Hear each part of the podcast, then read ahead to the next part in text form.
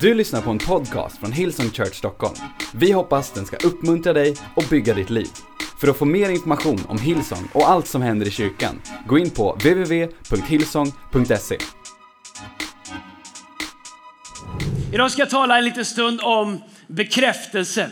Bekräftelse är kanske den största valutan som finns i eh, vårt samhälle. Du kanske tänker att pengar är den största valutan.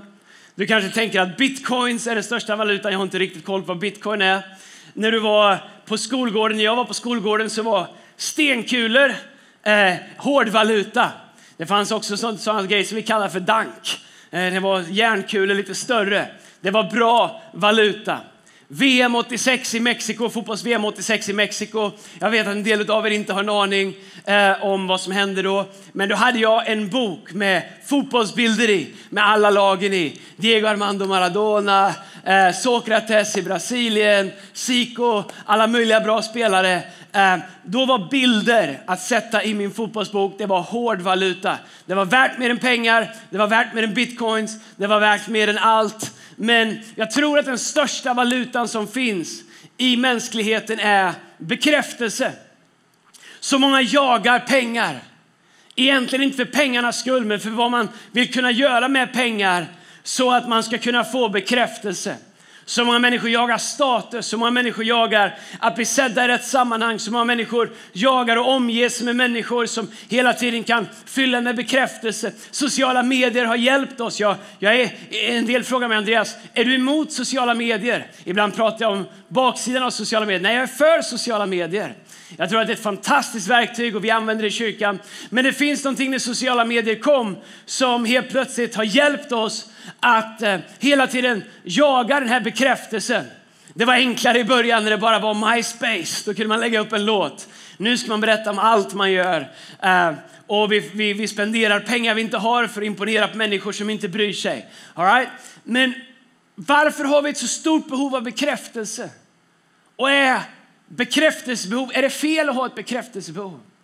Vet du, jag tror att bekräftelse Behovet av bekräftelse är någonting som Gud har skapat i våra liv. Men jag tror att frånvaron av rätt sorts bekräftelse i våra liv alltid kommer leda oss på en jakt på den sorts bekräftelse som vi kan få. Frånvaron av den bekräftelse som Gud har tänkt för oss gör att vi så lätt hamnar i en spiral av ett jagande av en vilken sorts bekräftelse som helst. Men Bibeln talar om att Gud kan tillfredsställa våran själ. Alltså att det finns en bekräftelse ifrån Gud som kan tillfredsställa våran själ. Så Gud är inte emot bekräftelse. Faktum är att i Matteus kapitel 3, eh, vers 16, så kommer Jesus till floden Jordan eh, och eh, han ska döpa sig. Om du inte är döpt så vill jag verkligen, verkligen uppmuntra dig att låta dig döpas. Kanske är du döpt som barn, det kommer du inte ens ihåg. Men vi praktiserar något som vi kallar för troendedop, att man döper sig eh, av egen vilja som ett beslut av att vilja tillhöra och följa Jesus. När Jesus har kommit till, i åldern av att han ska börja sin, sin tjänst så går han ner till Jordan och Johannes, som även kallas Johannes döparen, han har fullt upp med att döpa där och Jesus kommer dit och han säger Johannes kan du döpa mig? Och Johannes säger skämtar eller ska jag döpa dig Guds son? Aldrig i livet. Men Jesus säger jo, det är Guds vilja att jag ska bli döpt. Och sen så säger Johannes, okej okay, jag kan döpa dig. Uh, man vill inte göra fel när man döper Guds son. Men i Matteus kapitel 3, vers 16, när Jesus har blivit döpt, så står det så här. När Jesus hade blivit döpt steg han genast upp i vattnet. Då öppnade sig himlen och han såg Guds ande komma ner som en duva och stanna över dem. Det är Guds närvaro, den helige ande. Och så står det så här vers 17. Och en röst från himlen sa detta är min, äl, äh, detta är, detta är min älskade son. Han är min glädje. En annan översättning säger detta är min älskade son, i honom har jag min glädje. En engelsk översättning säger this is my son whom I love. Um, så Gud bekräftar Jesus, inte bara till Jesus, utan Gud bekräftar Jesus till Jesus och inför människor. Lite senare i Matteus kapitel 17 så, så har Jesus tagit med sig några av lärjungarna upp till det berget eh, som på engelska kallas för Mount of Transfiguration. På svenska kallar vi det förklaringsberget. Förklaringsberget eller Mount of Transfiguration. Du får välja själv, samma berg. Men där står det att Jesus, han möter Mose och Elia. Och Petrus som är med han tycker att det här är helt fantastiskt. Han säger till Jesus, här bygger, jag kan bygga hyddor åt er så kan vi stanna här. Men det står så här i Matteus kapitel 17, vers 1. Sex dagar senare tog Jesus med sig Petrus, Jakob och hans bror Johannes till ett högt berg där de kunde vara för sig själva. Där förvandlades hans utseende inför dem och hans ansikte lyste som solen och hans kläder blev bländande vita. Sedan fick de se Mose och Elias stå och tala med Jesus. Då sa Petrus till Jesus, Herre, det är gott att få vara här. Om du nu vill kan jag bygga tre hyddor åt dig och en åt Mose och en åt Elia. Men just som han sa det sveptes de in i ett ljust moln som sänkte sig över dem och en röst från molnet sa Detta är min, är min älskade son. Han är min glädje. Lyssna på honom. En andra gång bekräftar Gud Jesus. Gud bekräftar sin egen son till sin egen son och inför andra människor. När jag läser det här så funderar jag på det här. Om Guds egen son behövde bekräftelse från sin far.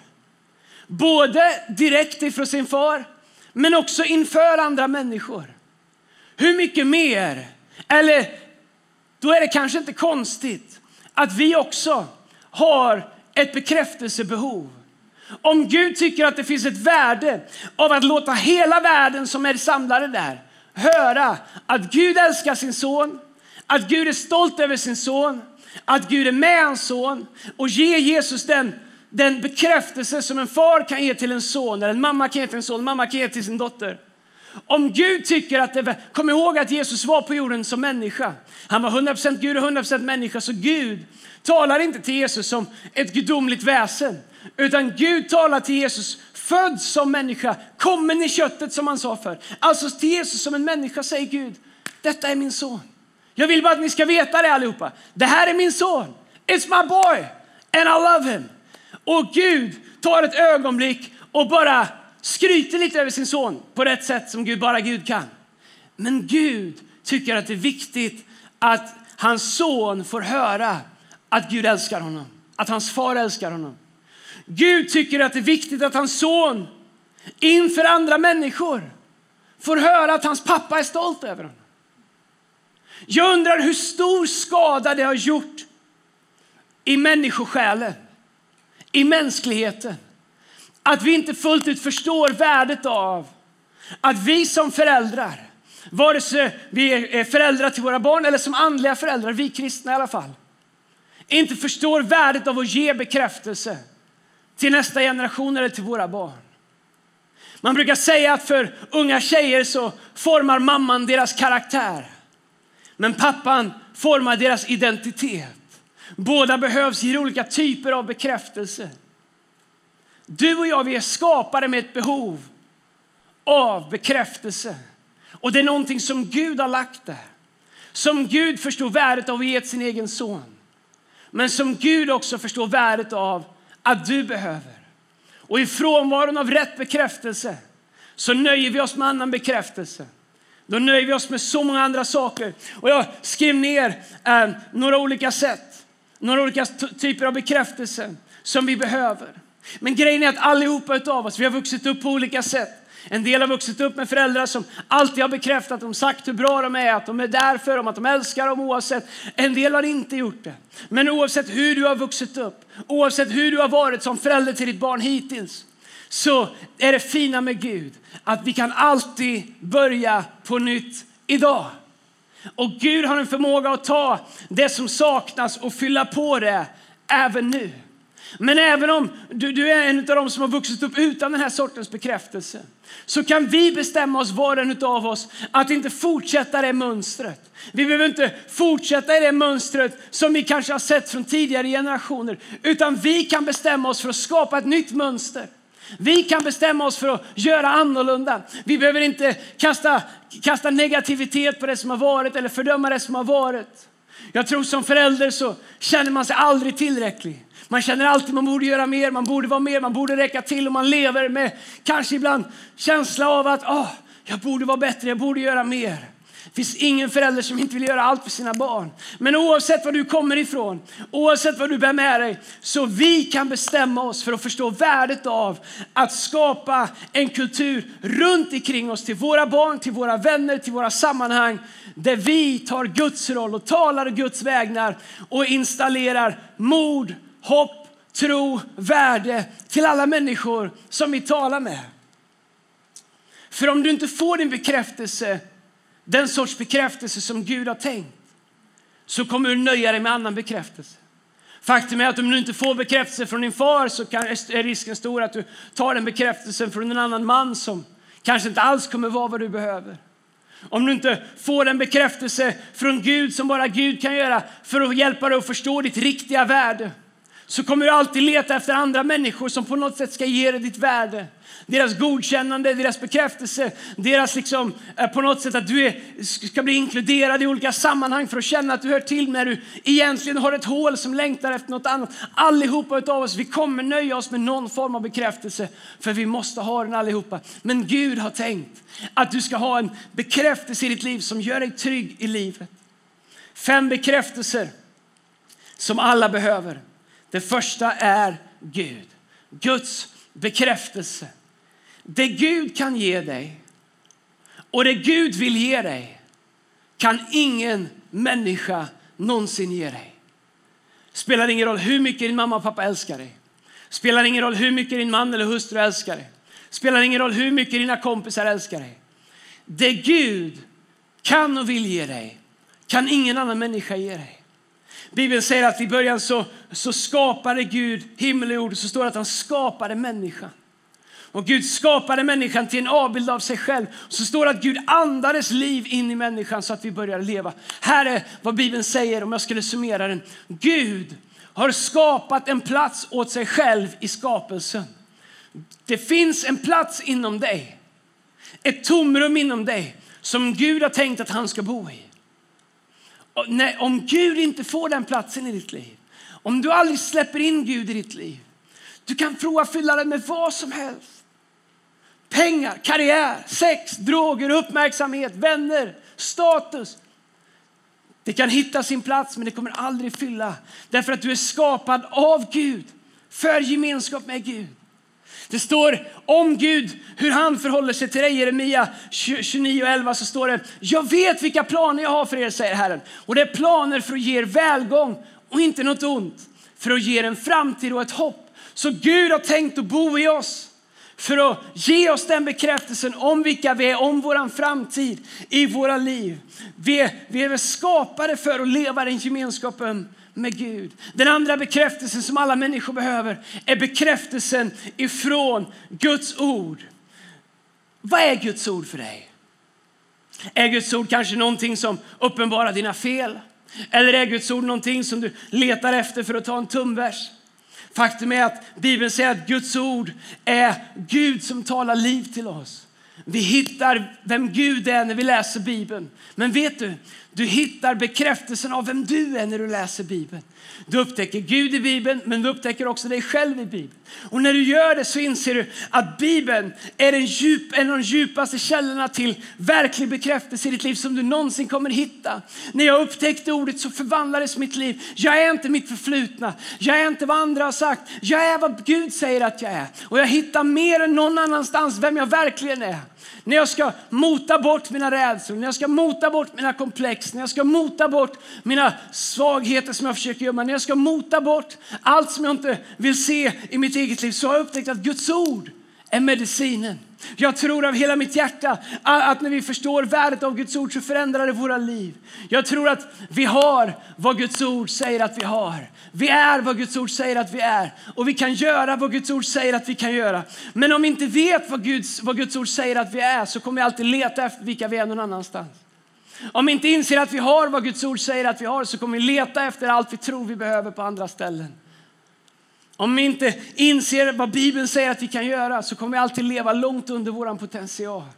Du behöver bekräftelsen från Gud. Du behöver bekräftelsen från Guds ord.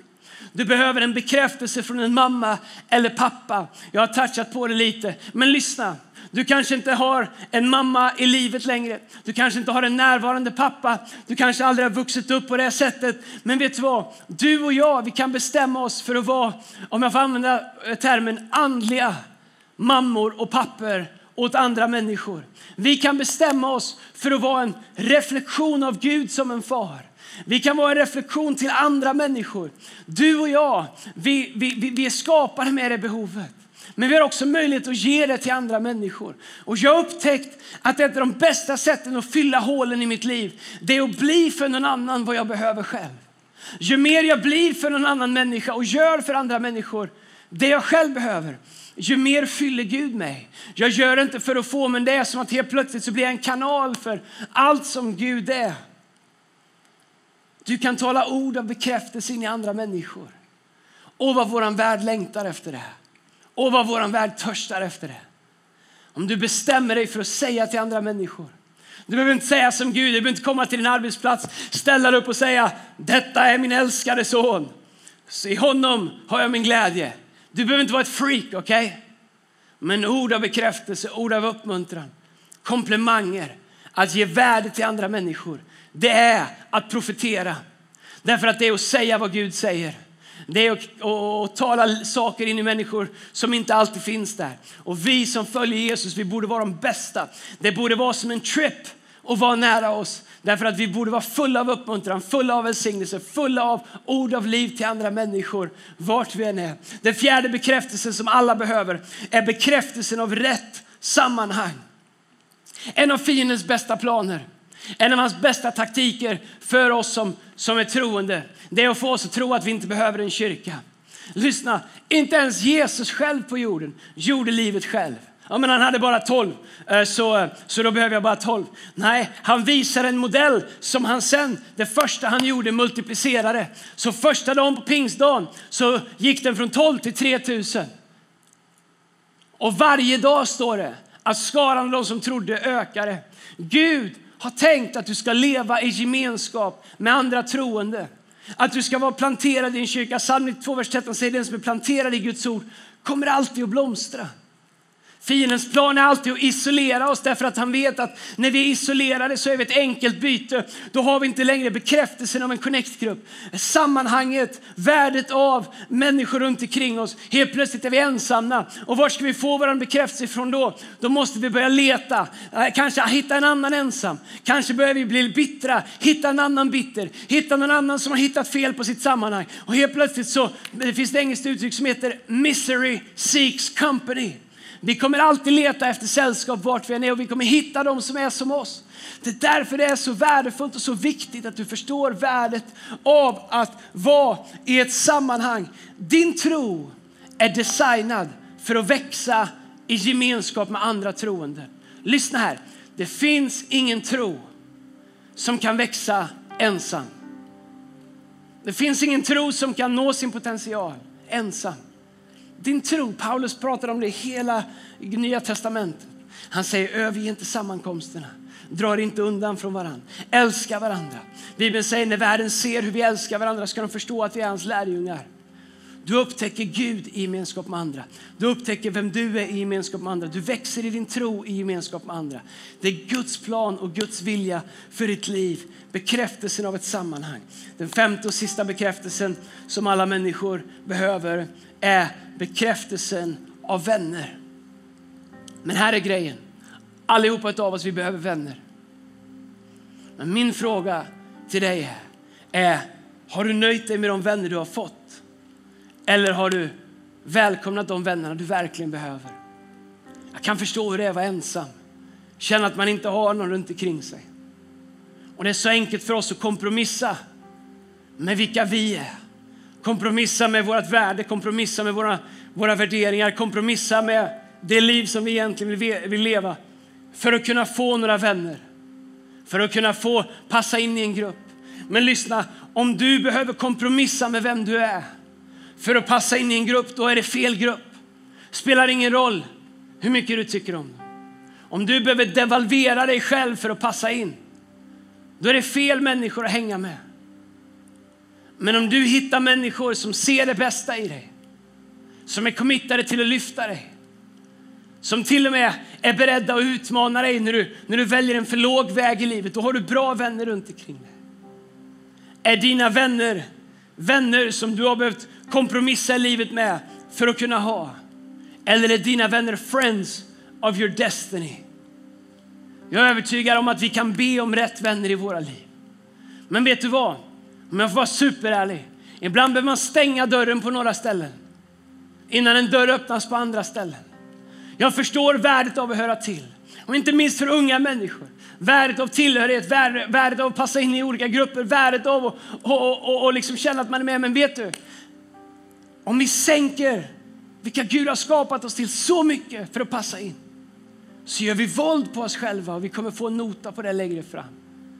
Lyssna, hit det bättre att ha en vän som älskar dig för den du är som är committad till allt inom dig, som är committad till din själ, som är committad till din ande, som är committad till din kallelse, som är committad till din framtid. Än att ha tusen vänner som du får göra allt för att passa in hos. Det handlar inte bara om unga människor, det fortsätter hela livet. Viljan av att passa in, viljan av att vara en i gänget. Men du förstår, Gud har större planer för ditt liv än det. Guds plan är att du ska leva bekräftad av Gud i det liv som Gud har förberett för dig. I Efesierbrevet kapitel 1, vers 3 så står det så här. Välsignad är vår Herre Jesus Kristus, Gud och Fader, som i Kristus har välsignat oss med all den välsignelse, med all andlig välsignelse från den himmelska världen i Kristus. Amen. Du har lyssnat till en podcast från Hillsong Church Stockholm. Om du vill veta mer om vår kyrka eller om våra söndagsmöten, surfa in på www.hillsong.se.